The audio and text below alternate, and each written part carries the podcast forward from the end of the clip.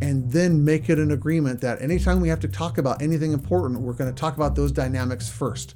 I want to make sure I don't withdraw and I want to make sure that I don't push too hard. Right. We are going to be aware of those things. We're going to be aware of the dance before we talk about the topic. You do that one thing, and your marriage is going to reduce conflict and fighting significantly. If mm-hmm. that's just the natural response to being aware of that process, because it communicates again, I care about your experience.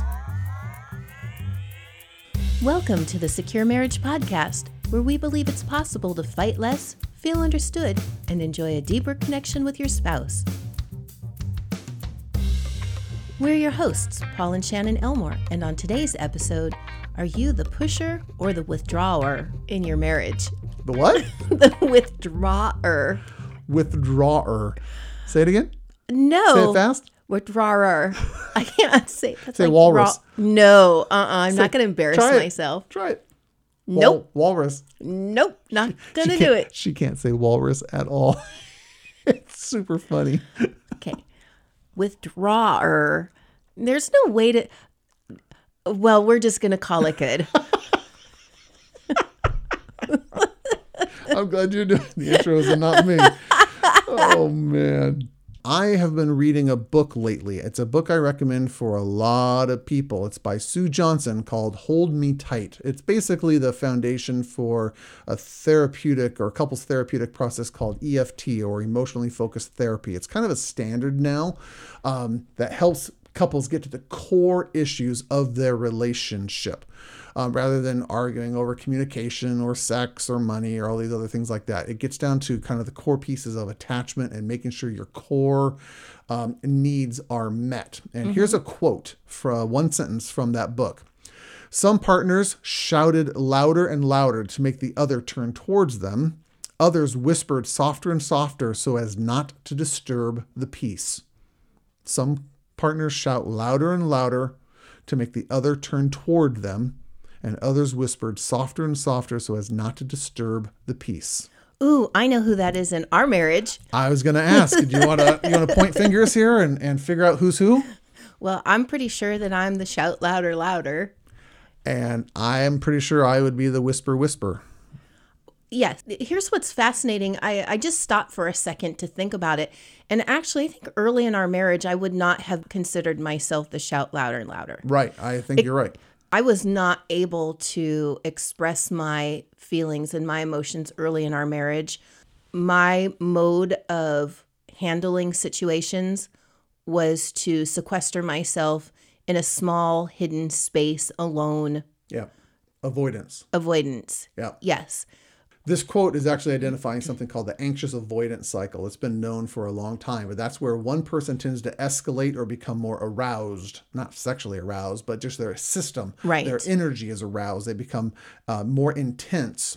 And that usually causes the other person to withdraw or protect or sequester themselves so that they don't become the target. They don't get they don't get attacked in some way. Can I interrupt for just a second? Because I'm just processing, because we haven't talked about this No. yet. Can couples flip flop? They absolutely can. They absolutely Because can flip flop. because actually, I would say that in early in our marriage, you were the louder one, Yeah. and I was the more quiet one. And couples can actually have two yellers and two whisperers.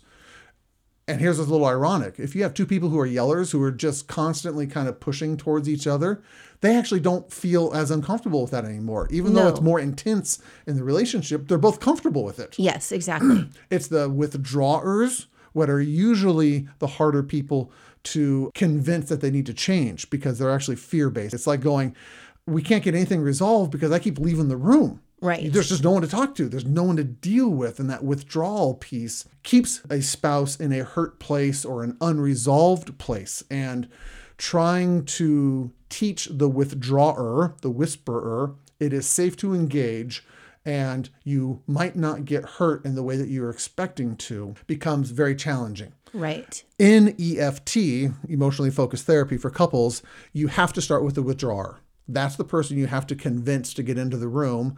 And you also at the same time have to convince the the intense person, the person who's yelling, to be patient and realize that's actually probably scaring the hell out of the withdrawer and they don't want to be anywhere near them. And so they have to take responsibility for learning how to speak in a way that doesn't trigger that survival brain or that defensive Right. brain in the spouse in some way. Right. But most couples aren't even aware of this dynamic. The anxious avoidance cycle or the withdrawer and the pursuer is actually the term for it. But we want people to start going, okay, which am I? Do I get activated and pushy or do I hunker down and, and run away? Right. In almost every couple that I've worked with, I can't actually think of a couple that I haven't worked with. This pattern doesn't show up in some place. It's in every single couple. It's greater in others than it is in some, but it's always there to some degree. And being able to talk about the dynamic rather than talking about the topic. So again, if you and I are having an argument about money, finances, that's the topic. We need to talk about money. We got to figure out the solution. But before you talk about money, you have to talk about the process. And that would be me coming and go, okay, I'm uncomfortable talking about this and I actually just want to avoid. I want to withdraw. Right. And I know that that's not helpful in the, in the marriage and definitely screwing up things in our in our relationship. So I'm going to do my best to try to stay in the room as long as I can. I'm aware of my coping mechanism Sure. You at the same time could go, I am aware that I get more intense or I get kind of snappy or I get kind of harsh. And I want to make sure that I don't bring that dynamic into the room. We're not talking about money yet. The topic of money hasn't shown up at all. We're talking about how we're going to talk about money. And usually when you do that, it communicates to the other person, I am aware of my behavior and I don't want it to hurt you. Right. The really good thing about that too is you're coming into whatever topic or conversation you're going to have with an awareness Yeah. of yourself, which allows you to be able to make the choice of how you're going to behave. Exactly. When you're caught unawares, it's really difficult to choose how you behave. Usually you just react. Yeah, if it's on autopilot or by instinct, it's not by choice anymore. And Right. Everyone has a choice over their behavior. We don't always have choices over our feelings, but we always have a choice over our behavior. That behavior choice always begins with awareness. I recognize that I'm a withdrawer. Okay. And so this might be an interesting conversation. Listen to this podcast together and then sit down and go, okay, how do I withdraw? Yeah, last night with the kids and all the stress and the homework, I didn't want to deal with it. So I went and I watched TV and I left you, honey, to go deal with the kids and the homework stuff. That's probably not helping out things. Right. Your wife will fall over dead just saying that to her.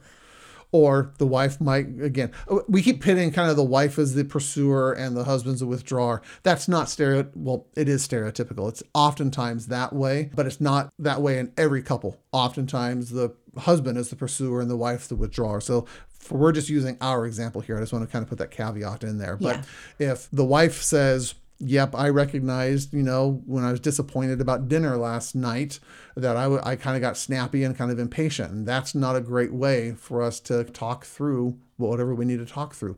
I'm sorry for doing that. I'm going to try to change that. Your husband would just be like, Who are you and what did you do with my wife? Right. I've never heard my wife say something like that.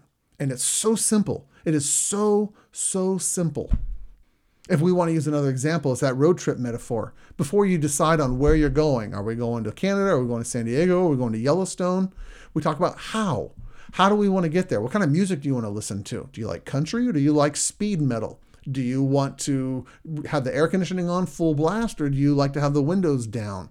Do you want to take the scenic route or do you want to get there as fast as humanly possible? When you talk about the how, the method, the process, not the destination, not the topic. It communicates care and understanding and attentiveness to your spouse. Right. And emotional responsiveness is the number one thing that is going to be the best predictor if your marriage is going to survive. Do you know that?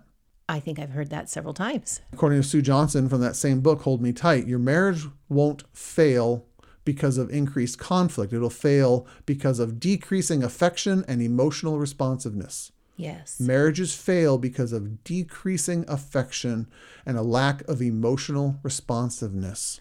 And that's what we actually call when we're connected or not connected. Correct. That connection piece that we have is when there isn't that emotional responsiveness. Usually that's when we've had a fight. Yep.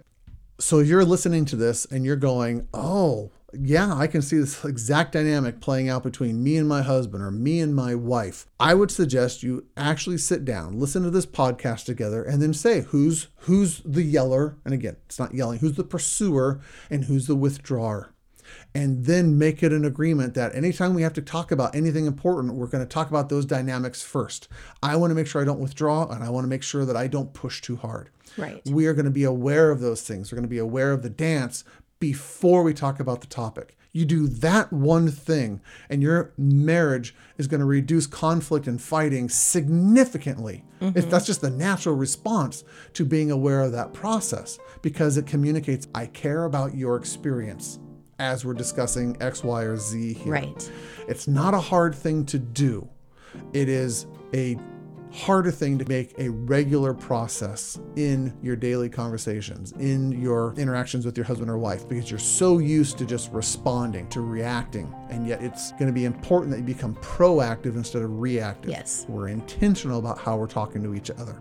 But we can't wait to see how it turns out. So when you do it, we're just assuming that you're going to do this because it's the right thing to do. And everyone who listens to our podcast just Does the right thing. listens to everything we say and does it immediately. So when you do this, send us an email, paul at securemarriage.com or shannon at securemarriage.com, and let us know how it turned out. We want to hear a success story. We want to know how it changed one conversation. Because if it can change one conversation, it can change two, and it can change four, and then it can change eight, and then it can change 69, and then it can change every conversation going forward with this one little trick. It's that powerful. And it's not my idea. I'm totally stealing it from Sue Johnson. So, again, if you want a good book recommendation, Hold Me Tight. It's a great book to begin this process of how to talk about the real issues in your marriage issues of attachment and survival strategies and childhood stuff. It's an easy read, it's not that complex, and it has actually homework assignments that you can do with each other. So, Sue Johnson, Hold Me Tight and learning how to become more emotionally responsive and showing more affection to make your marriage muy bueno. Yes. Yes. Anyway, thanks for listening, everyone. That's it. We're done. We'll see you later. Okay. Have a good day. Bye bye. Bye bye.